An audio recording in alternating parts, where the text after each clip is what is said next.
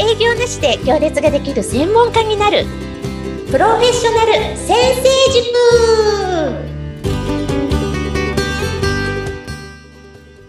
こんにちは。自走組織育成コンサルタントの星澄です。アシスタントの加藤俊です。よろしくお願いします。よろしくお願いします。はい、えー、早速ですけど今回も質問いただいてますので星さんにズバッと解決していただきたいと思います。はい本当にいつもご質問いただいてありがとうございます。ありがとうございます。はいでは今日の質問です。いつもためになる配信をありがとうございます。お話の中で星さんは相手を自走させて成果が出る関わり方を35年も続けてきたとおっしゃっていました。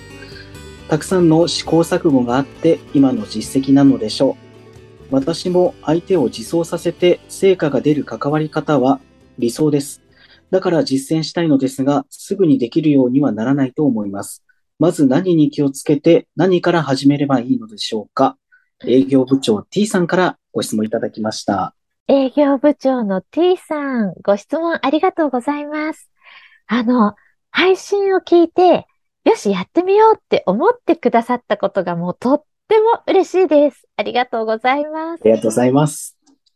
さて、どうしてこの10分そこらの配信を聞いていただいただけで、よし、やってみようと思われたんでしょうか？ご自身の心の動き、ここにもヒントがありそうですよね。はい。ありそうですね。きっと T さんは、想像ですけど、日頃から部下へのコミュニケーションに課題を感じて試行錯誤されているのだと思います。そして、もっと能動的に動いてほしいとか、もっと成果を出してほしいって願っているんだと思うんです。そういう気持ちが内側にあるから、だから相手を自走させて成果が出る関わり方ということに興味を持たれたんではないでしょうか。そうなんです。自分の中の解決したい課題が明確で、それが解決できそうだって感じたら、自らやってみようって思うし、実際に行動してみますよね。うん。うん。まさに今、う、ね、うん、起こったことなんですよね。で、もし T さんが全く別の職業でリーダーという立場でもなければ、きっと配信聞いても興味は湧かなかったと思います。だから、組織であれ、学校であれ、家庭であれ、まあ、どんなコミュニティであれ、仕事だからやらなくちゃいけないとか、受験期だから勉強しなくちゃいけないというような、やらされ感で動いているとき、こちらがどんな関わり方をしても内側から本当に自ら動かすのって難しいんじゃないかなって思います。難しいですね。はい。じゃあ、どうしたらいいのか。そうです。そこが聞きたいです。はい。まず、相手をコントロールしようとしているっていうことに気づくということです。これはあの本当に無意識レベルで起こっています。まあ、なぜなら私たちはずっとそんな風に関わりを持たれてきたからなんです。物心つく前から、親から学校から社会から。まあ、これはいい悪いではなくて、ただそういうことということです。例えば、宿題やりなさいとか、ルール守りなさいって。ね。うん、だから物心つく前からもう無意識レベルで人をコントロールするコミュニケーションをされてきているので、自分も誰かにやる気出してほしいみたいな、やる気出せみたいな、当たり前に人をコントロールするコミュニケーションをしているってことです。はい。で、何度も言いますが、いい悪いではないんです。ただそういうことです。うん、で、まずそのことを客観的に知ることが大事。あ、確かにそうだなって。いい悪いじゃなくて、そういえば当たり前に学校行って当たり前に宿題、いやいやだけどやってたなって。や、もちろん喜んで好きでやる生徒もいっぱいいるので、例えばの話ですよ。例えばねっていう はい。で、コントロールする側、リーダーだったり親だったりね。あの、うん、誰でも、どんな立場でも、学校行くのは当たり前、仕事するのは当たり前。ね。良かれと思って、部下のことや子供のことを思って一生懸命教育している。で、そのおかげで、社会性が身についたり、こう、習慣がついたり、いい面もたくさんあります。コントロールすることにいい面もたくさんあります。だからそれはそれでいいんですけど、ただそのことに無意識すぎる、無頓着すぎるのが問題なんです。うーん。そこに気づけたら、人をコントロールするという、全く無意識で行われているコミュニケーションの習慣を手放すことができます。無意識だと手放せないですよね、無意識だから。うん、そうですね。そうそう、意識しなければ手放せない。で、コントロールすることが悪いんじゃなくて、意識してコントロールするしないを自由に扱えるようになってほしいということです。で、話を戻すと、相手を自走させて成果が出る関わり方の基本は、コントロールをしないということなんですよね。でもっと言うと、相手がこちらが想定している以上のポテンシャルを発揮してもらって、こちらが想定している以上の成果を出してしまうってことなんですよ。ほら、こちらがコントロールしてしまったら、こちらの想定内でしか育たないでしょ？確かにそうですね。そうなんうです。ん。そう。相手のポテンシャルや相手の成果を、今、今がどんな状況であっても信じてしまうっていうのがもうコツ中のコツです。ああ、もう最初にやるべきことです。今もう全然ダメダメな人でも、うんもう関わり、関わる最初に、今こんなダメダメだけど、どうせできるようになっちゃうんでしょ？半年後にはすごい人になっちゃうんでしょって思って付き合うことです。ああ、信頼関係ですね。そうですね。相手のうんその存在をもう信頼しちゃうってことですね。で、これをやるために無意識のコントロールに気づくというプロセスが必要かなって思います。それをするときに、やっぱり無意識で、あーってなったときに手を差し伸べそうになっちゃうじゃないですか。それはもう心を鬼にして出さないようにする、見守るっていう感じになるんですが、どういう関わり方になるんですかね？ごめんなさい。今、加藤さんがおっしゃってくれたことと、私が今伝えたことはちょっと別の話かなって今思いました。えっと、手を差し伸べる？ごめんなさい。もうちょっと説明していただけますか？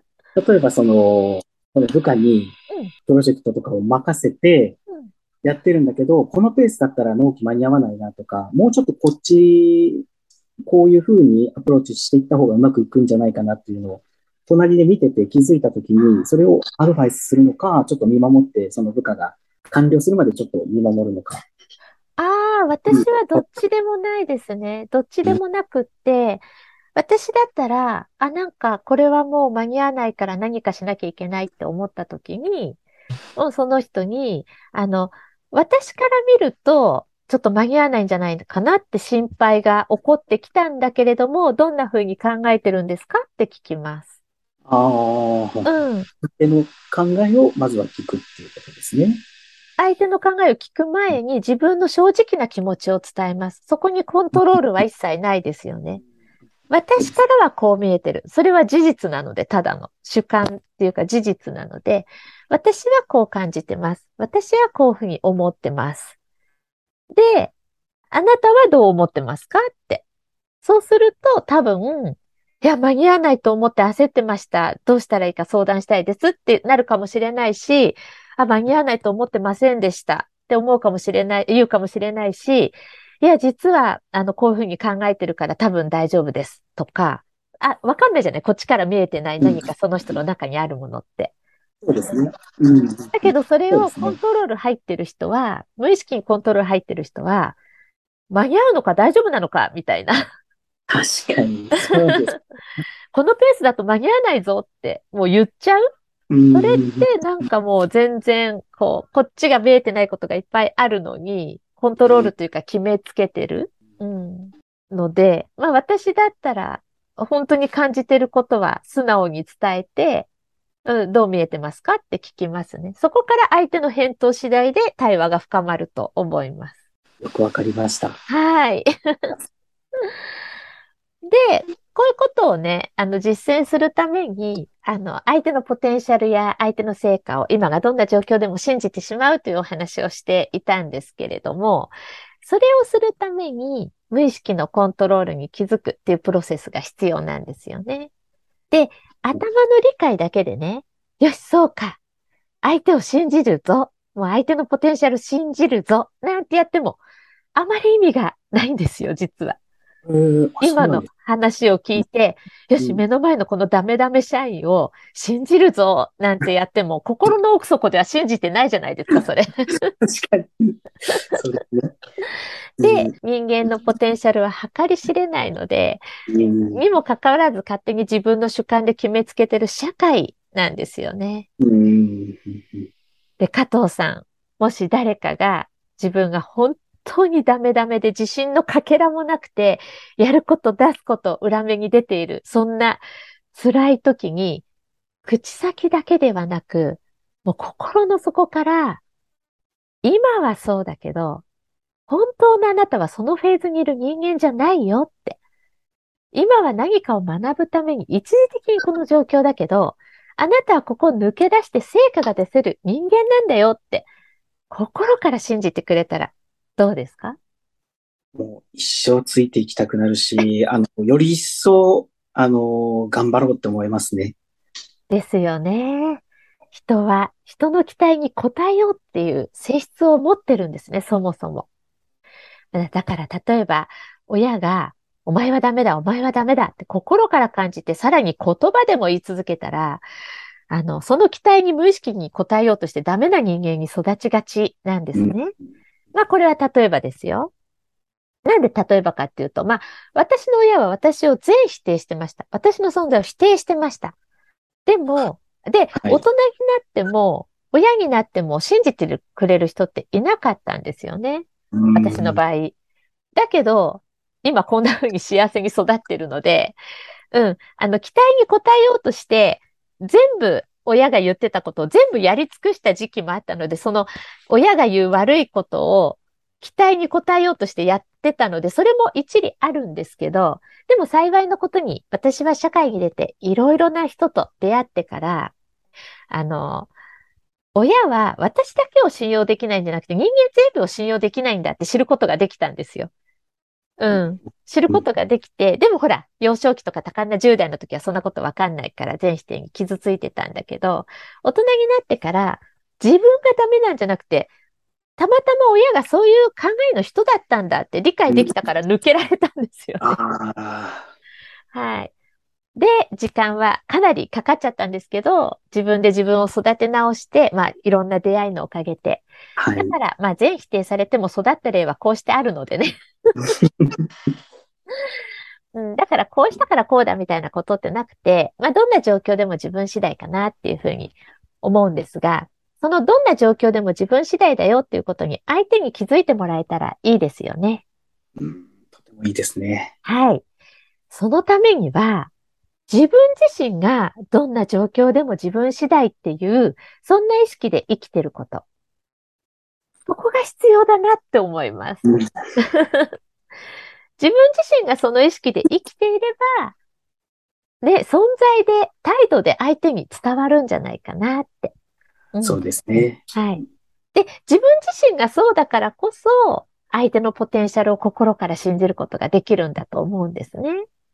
だから、頭の理解ではなく、自ら、自らのあり方が滲み出て相手に影響するので、うん、自分が自分のポテンシャルを信じたりとか、自分が自分次第だと思って日々生きている。そのあり方が滲み出て相手に影響するものだと私は思います。